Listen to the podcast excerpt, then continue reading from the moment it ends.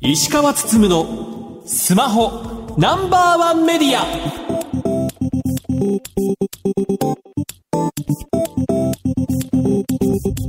皆さんこんばんは。石川つつむのスマホナンバーワンメディア。パーソナリティスマホ携帯ジャーナリストの石川つつむです。アシスタントの松代ゆうきです。この番組は最新情報から役に立つ情報までスマートフォンと携帯関連商品の幅広い情報を発信する番組です。先日ですけども楽天モバイルが法人プランを発表しました。これまあ発表された場というのが新春カンファレンスというまあ楽天が毎年やっている楽天市場にお店を出している人向けのイベントっていうので、はい、まあえー、楽天市場で出して売り上げいっぱい儲かったからみんなおめでとうみたいな、お店を表彰したりですとかあとまあ今後の戦略を話していくというようなまあカンファレンスがあるんですけど、まあ、その場で法人プラの発表があったというところなので、まあ、やはり楽天としてはね法人のお客さんを取っていきたいと。できれば仲間みたいなものである、ね、楽天市場に出店している企業の人たちからまずねあのなってちょうだいなというとこなのかなというところと思います。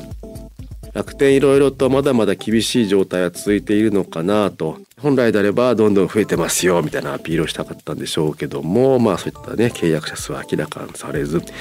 ただねやはりまあ楽天モバイルにユーザーが加入するとそこからこうね楽天市場を使ってくれたりとかさらにはじゃあ楽天銀行とか楽天カードとか楽天証券とかっていうふうに、まあ、いろんなサービスを使ってくれるようになるので、まあ、楽天のね戦略としては正しい方向に行ってるのかなと。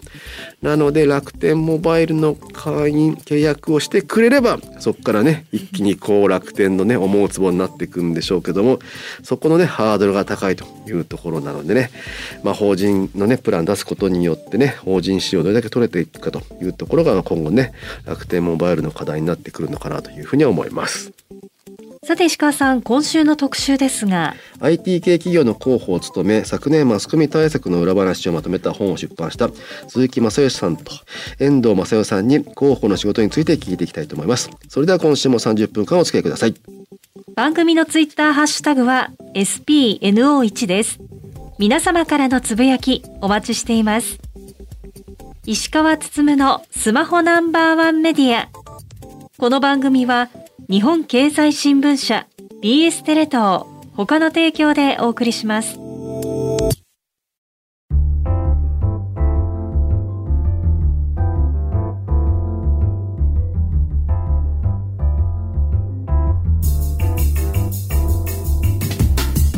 お聞きの番組はラジオ日経石川進のスマホナンバーワンメディア。それでは今週の特集です。大変楽しい？IT 企業広報に聞くマスコミ対策の舞台裏。新製品や新サービスがリリースされると表に裏に活躍される企業の広報ですが正しい情報をメディアに伝えるために様々な苦労をしています。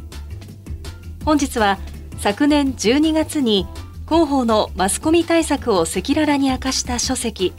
マスコミ対策の舞台裏を執筆された鈴木正義さん、遠藤正代さんにお越しいただき、IT 企業広報の仕事と本音をお話しいただきたいと思います。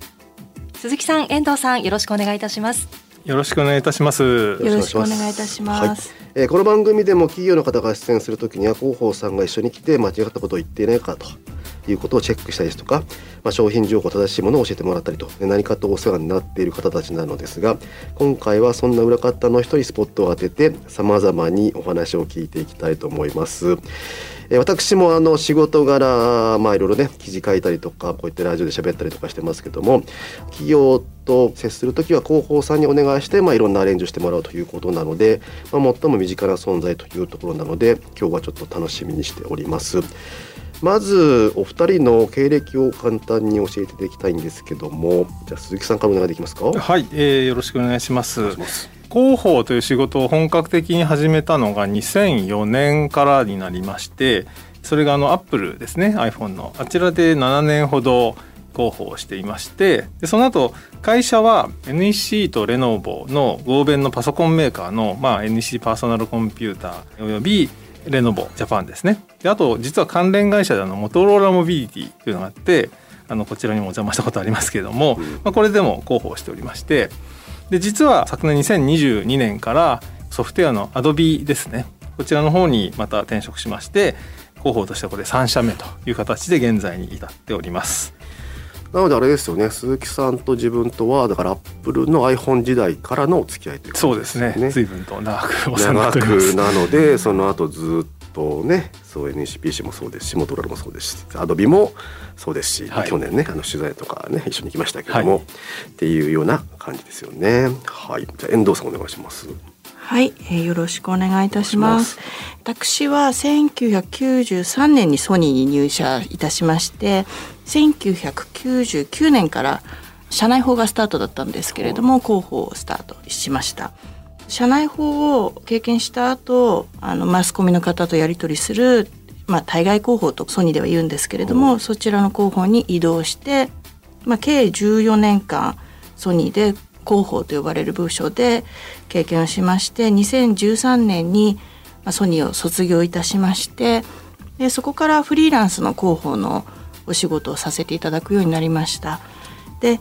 フリーランスの広報の時はまあスタートアップだったりとかあとはまあ結構大きいブライダルの会社だったりとかあとはトヨタ系の大きい部品メーカーの広報だったりとかっていうお手伝いをさせていただいてで2018年にまあ会社にいたしまして、まあ、そこからもまあフリーランスの候補との時と同じような感じなんですけれども数名の企業からかなり大きい数千とか数万人の企業の候補のお手伝いをして今に至っております。うんあれですよねだから自分と遠藤さんとあんまりだから接点がなかったというか、はい、ま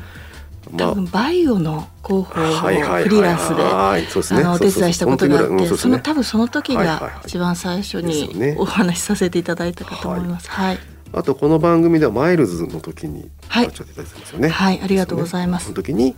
広報として、えーはい立ち会っていただいてるという感じですよね。はい。はい。そもそもなんですが広報というお仕事ってどういったお仕事になるんですかね？私から簡単に説明すると宣伝と広報っていうのがよく間違われやすいんですけども、はい。宣伝は会社がお金を払って例えば新聞とか雑誌とかラジオに広告を出してもらうことを広告とか宣伝って言いますけど広報はそういったお金を使わずに我々が情報を出すと。でその情報が面白いのでラジオで取り上げてくれる。新聞で取り上げてくれるというような形であくまでそのものを作るのは自分たちじゃない第三者のマスコミの方であると、まあ、そこに対しての働きかけを行うっていうのが広報になります。うん。その点でやっぱり広報のお仕事ってかなり難しかったりするんですか？そうですね。企業が思った通りではないことが書かれることがあって、そうなると企業側のまあ担当者とかがまあこんなつもりじゃなかったと。こういうつもりで話したわけじゃないと、広報としてどうなんだ、みたいな話が来たりとかそれをまあ、メディアの方はそういったお仕事なので、あの候補としては理解はもちろんしているのでそこの板挟みという部分がかなりあのどの広報さんでも厳しいところかなという気はいたします。うんそうですよね。その点で言うとその広報さんがしてやったりというかよっしゃーという感じるその取材の後のアウトプットってどんなものだったりするんですかね？大きくですねテレビとか新聞に出ていくっていうこともまあ広く知ってもらうという意味ではすごく手応えがあるんですけども世の中の見方が変わったみたいなのって実はやっぱり広報の力が大きいと思うんですね。いくらその宣伝で私たちの製品はこうですって言ってもあそれはあなたがそう言ってるだけじゃないですかっていうところだと思うんですが例えばラジオで石川さんがあの会社の製品はこうだよっていうふうに言うといやあの普段人の言うことを聞かない辛口の石川さんが あんなことを言ってるってことはこれはきっと本当だと。いうことで結構その信用に足る情報であろうと。いうことで世の中のこの論調がですねガラッと変わって自分たちにとって非常にこの追い風の状況を作れると。そういうことがあると非常にもうしてやったりという感じじゃないかと思いますね。遠藤さんどうですか？以前あの石川さんのこちらの番組でも出演させていただきました高橋というものが社長しておりましたマイルズという会社なんですけれどもこちらもアメリカのスタートアップであの全く無名の会社だったんですけれどもメディアの方々の露出というか記事を書いていただいたことで即日10万ダウンロードして1ヶ月以内にまあ100万ダウンロードというアプリのダウンロード数ではかなり大きな結果を出すことができてでそれはあの、まあ、よく SNS がとかインフルエンサーがどうのっておっしゃる方いらっしゃるんですけどやはりあのメディアの方の力ってすごいんだなっていうのでこれしてやったりというふうに思ったということですかね。マイルズは相当仕込んでましたよね。そうですね。いろいろあラッキーも当然重なったんですけれどもマイルズに関してはちょうどローンチする23年ぐらい前に日本に初めて社長が来日してでそれでそろそろ日本に来るかもみたいなちょっとずつ記事は出ていてただあのいつ出るかっていうのはやってなかったんですけれどもたまたまそれこそ日経トレンディさんのヒット予想で1位も獲得させていただいてあとはちょうど緊急事態宣言が解除されたっていうタイミングの隙間のタイミングで発表もできたというのがあったりとかしてラッキーが非常に重なったということでももちろんあるんですけれども仕込まなかったことと仕込んだこととがうまく回ったかなという感じではありますね。すねやっぱタイミング大きいですよね。タイミング大きいですね。自分もだからもう20年以上前に日経トレンディの編集部にいて、ヒット予測とかの記事も担当してましたけど、あのタイミングで何か来年流行りそうなことを見つけ出さなきゃいけないっていう記者、ものすごいプレッシャーなわけですよ。っていう中でいろんな収集してきていやなんか一ネタじゃ弱いなってのがあったりとかいくつかネタが集まってなんとなくストーリーができるとこれいけるかなっていう感じだったりもしますしそ、ね,、こにうまいことをこう餌を垂らしてパクッと食べてくれるかってところが 多分広報さんのそうですね。腕の見せ所ですよね。そうですね。あれはあともう一個ちょうどアナさんが、はい、ANA ポケットね。さて、はい、あすいません、うん、出されたんですけれども、はいあのマイルズが発表会をやりますという情報開示をして、発表会をするまでの間に発表されたんですよね。リリースも開示されてたんですよね。そのリリースを見て発表まで数日しかなかったんですけれどブレスリリースをそれに上回る形になろうと思って全部書き直して世界中のマイルがたまるっていう表現にしたりだったりとか、そう書いてないかっていうのを確認したりだそういう意味ではとても小さい会社なのでそういった大きい会社さんの発表に乗っかるというか、相乗りさせていただくというっていうのはそれができたのも非常にやったなと。よくできたなと自分を褒めたりしてましたけれど、はい。それでいうと鈴木さん相乗りされる側だったりする側だったりとかってしてたんですかね。そうですね。あのまさに遠藤さんのソニーさんとアップルは、携帯音楽プレーヤーで、はい、ウォークマン対 iPod っていうので、はい、これは結構マスコミの方がもうその構造を好んで記事にされてたので、望んでたかどうかは別としていつもこう抱き合わせのような形の取り上げられ方多かったですね。はい、去年の KDDI の通信障害ああいった広報対応を見てどんな感想をお持ちでしたか鈴木さん。なかなか言いにくいことを聞いてくださいますね。い。やでもあの私もそのパソコンとかスマートフォンの端末メーカー側にいた立場で通信キャリアの皆さんとは広報的にもお付き合いするんですがやはり皆さんこうインフラを預かってるという立場なので非常にその我々とはですねちょっと覚悟のレベルが違うと言いましょうか、まあ、ちょっとこうトラブルがあってどうしようっていう時にキャリア側の広報の方があの土日は皆さん何人ぐらい出勤されますかみたいな感じで普通に聞いてきてあこういうことでもやっぱりもう土日スタンバイなんだっていやそれはもう何が問い合わせに来るか分かりませんからみたいな形で、まあ、本当にその求められる広報としてのサービスのレベルみたいなのもまた一段高いし、まあ、皆さんそれにしっかり対応されるような強い気持ちでですね広報当たっておられるなと思いますね。やっぱりあの高橋社長の対応っていうのは広報的にはかなり助かるもんなんですかね。大変な事態であったにもかかわらず素晴らしい説明能力であるとか誠実さであるとかあったと思いますので、まあ、それがそのご本人の個人的な能力なのかあるいはバックにいる広報のメンバーのサポートが非常に質が高かったのかそこはわからないんですけども我々その広報界隈では本当にあれは素晴らしい対応だったっていうふうには言われていますね。はい、遠藤さんはあの KDA の会見見てどう思われました？あれだけ大きい会社なので、まあ、末端のその情報を回収していくというかことっていうのが、まあ、ソニーでも何度か、まあ、全然あそこまでのレベルじゃないですけれども話題になりそうになったものっていうのはあってあの緊急会議を開いて情報収集するんですけれどももう秒単位というか30分後にこれを収集してくださいどうしてくださいみたいな感じなんですけれども通信っていうのは特に見えないものなので、解析にもきっと時間かかるでしょうしあ大変だろうなって思う、あの自分がその立場になったらどうしようみたいないう感じで見ておりました。さすがのあのご対応については鈴木さんおっしゃる通りだったなと思います。うん。あとまあここ数年のそのスマホ業界的に言うと思い出されるのが、まあ、あるカリスマ社長が渾身を込めて作ったスマートフォンが炎上したっていう件があるんですけどああいうのって広報的になんか対応のしようってあったもんなんですかね？遠藤さん。まあ、その内容はさておきなんですけれども、はい。カリスマ社長の方って大体あの皆さんその創業者でいらっしゃることが非常に多いと思うんですけれども、はい、創業者の方ってやっぱり思い入れが強いというか、うん、どなたでもそうだと思うんですけども、孫さんしかり、うん、あのソニーの森田さんしかりというところだと思うんですけれども多分その創業をされた社長さんっていうかトップとあとはその後引き継がれた方っていうのは、全くその広報の心持ちというか方法が違ってくるかなと思うんですよね。で何が違うかと言いますとやはりその創業された社長さんの場合どうしてもその広報が決めたこと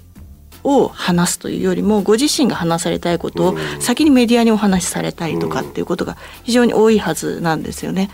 でそれに対して広報が後からまあ、いろいろなその情報を集めてあのファクトを精査してということになると思うのでそういった意味で非常に特殊なというか普通の広報とはちょっと違う。例えば Q&A いくら作ったとしてもそこで対応しきれないっていうのはどの会社でもそうかなと思います。でどちらかっていうとその後で引き継がれた社長さんの場合はの多くはですけれどもある程度その企業として経営者としてのあの意識を非常に強く持ってらっしゃるので会社の株価だったりとか方針だったりというのに沿ってお話しされ、まあ、もちろんその創業社長ももちろんそうだと思うんですけれどもなのでそこの後からフォローしていくっていうのは大変なんでしょうけれど非常にやりがいのあるというかなかなか経験できないことなのでというふうには思います。はいえー、世のカリスマ社長の皆さんが聞いていらっしゃればなんですけどもやはり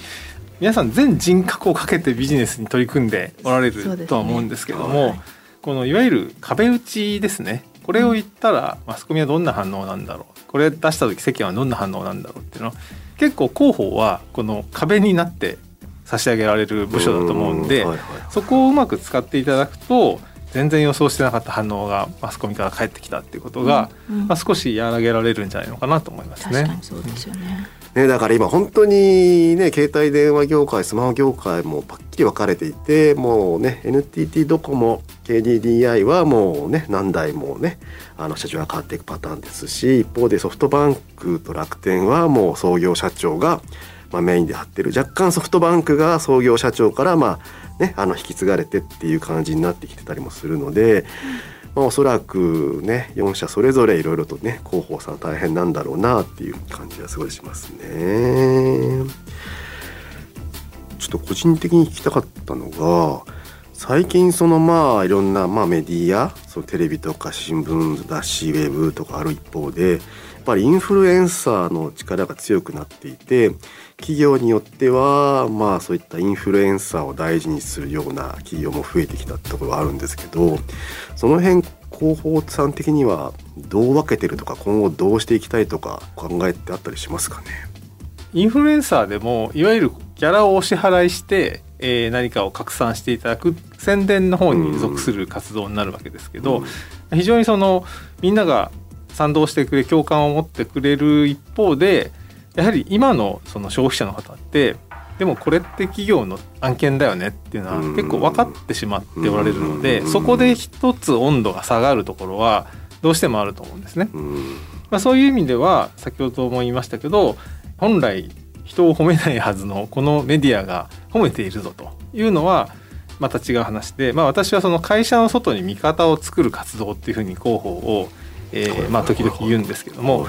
例えば日経さんが今回は味方になるような記事を書いてくれたと。別にその変な関係があるわけではなくていいと思ったので味方になってくれたと。今回は別々ななんとかっていう新聞社が味方になる記事を書いてくれたと。そこはやっぱり違うんじゃないかなっていうふうに思いますね。はい。インフルエンサーもすごく、まあ、重要だと思ってて、私も YouTube かなり見てるんですけれども、例えば、まあ、インスタだとかいろいろ SNS とか見ていてインフルエンサーが情報収集してるところってどこかなって考えると、やはりマスコミの皆さんの記事だったりとか、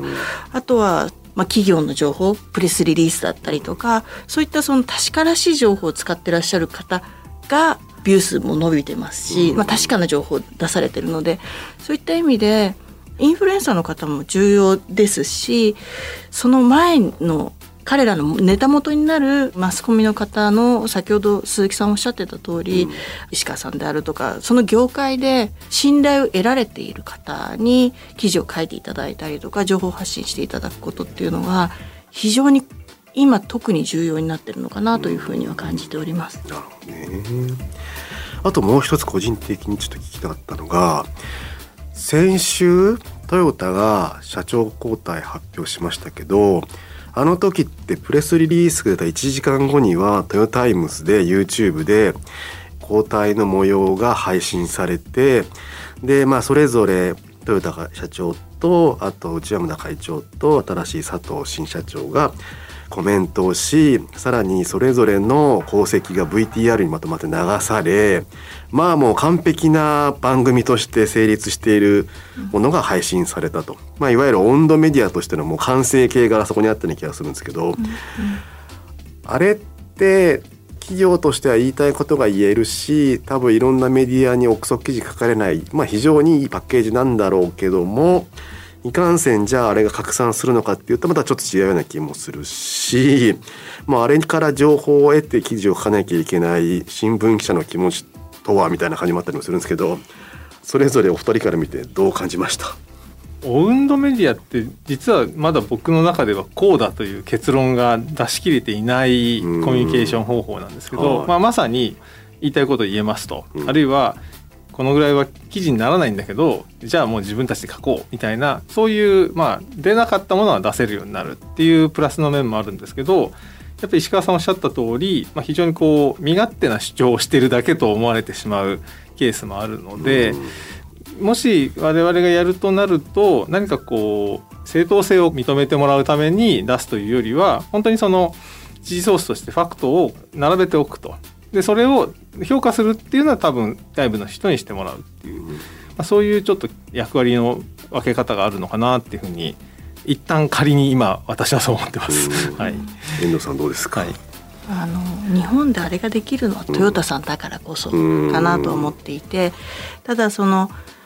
トヨタさんがああいう形で温度メディアの可能性をいろいろその試行錯誤されてるっていうこと自体が素晴らしいというか、うん、あのもちろんそのメディアの方からこれはちょっとやりづらいって話も私も聞いたことあるんですけれども、うん、まあ、それはそれとして一つそのケースとして広報としてはっていうことですけれどもケースとしてこれがどう動いていくのかトヨタイムズとしてのこの情報発信の仕方っていうのが今非常に変わってきてる時代なので、うん、あの形が多分最終形だと思われてはないとは思うんですけれどもそこはあの見ていきたいというか個人的には見ていきたいなという感じです。あの受け側とではなくてあの客観的に見てというところではあるんですけれども。うんあれができるのは多分章男タイムズだから多分できるんであってそうです、ね、あれが佐藤社長になった時にあのノリを維持できるのかっていうのはねちょっと気になるポイントでもあったりしますね。はいまあ、それさん今までの話聞いて何か感想ありますか？はい。私はあの例えばナレーションの収録の現場で企業のナレーションとか担当するときに広報さんともよくお会いをするんですけれども社内社外に対して何を聞いても何でも返ってくるっていうイメージがすごくあるんですよね。だからこういう時どうすればいいですかっていうのを確認をつどつど取るといろいろと答えを返してくださり私の場合は、まあ、そういう現場ではもう代弁者なのでっていうふうに言ってるんですけど広報さんって本当に調整役とか仕掛け人だなっていう私の中でイメージがあってなんかその仕事をちょっとより覗けたのを今日面白かったですね。はい。ですよね。はい。それでは最後にリスナーに向けてメッセージをお願いします。じゃあまず遠藤さんからお願いします。はい、ありがとうございます。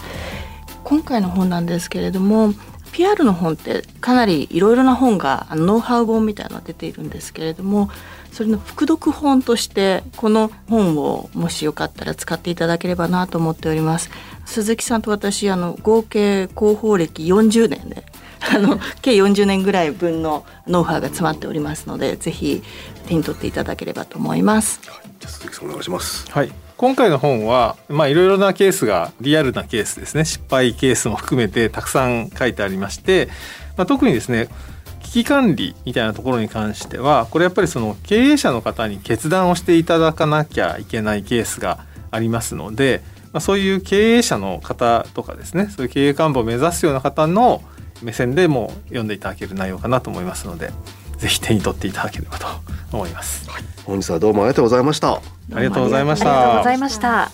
本日のゲストは企業広報担当の鈴木正義さんそして遠藤正代さんでした以上特集。大変楽しい？IT 企業広報に聞くマスコミ対策の舞台裏でした。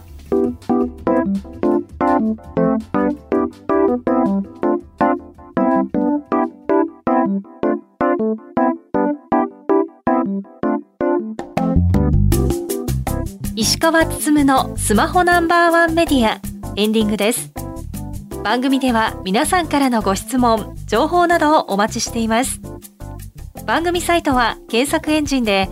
スマホナンバーワンメディアとカタカナで検索してください。ラジコではタイムフリーで放送から1週間いつでも無料でお聞きいただけます。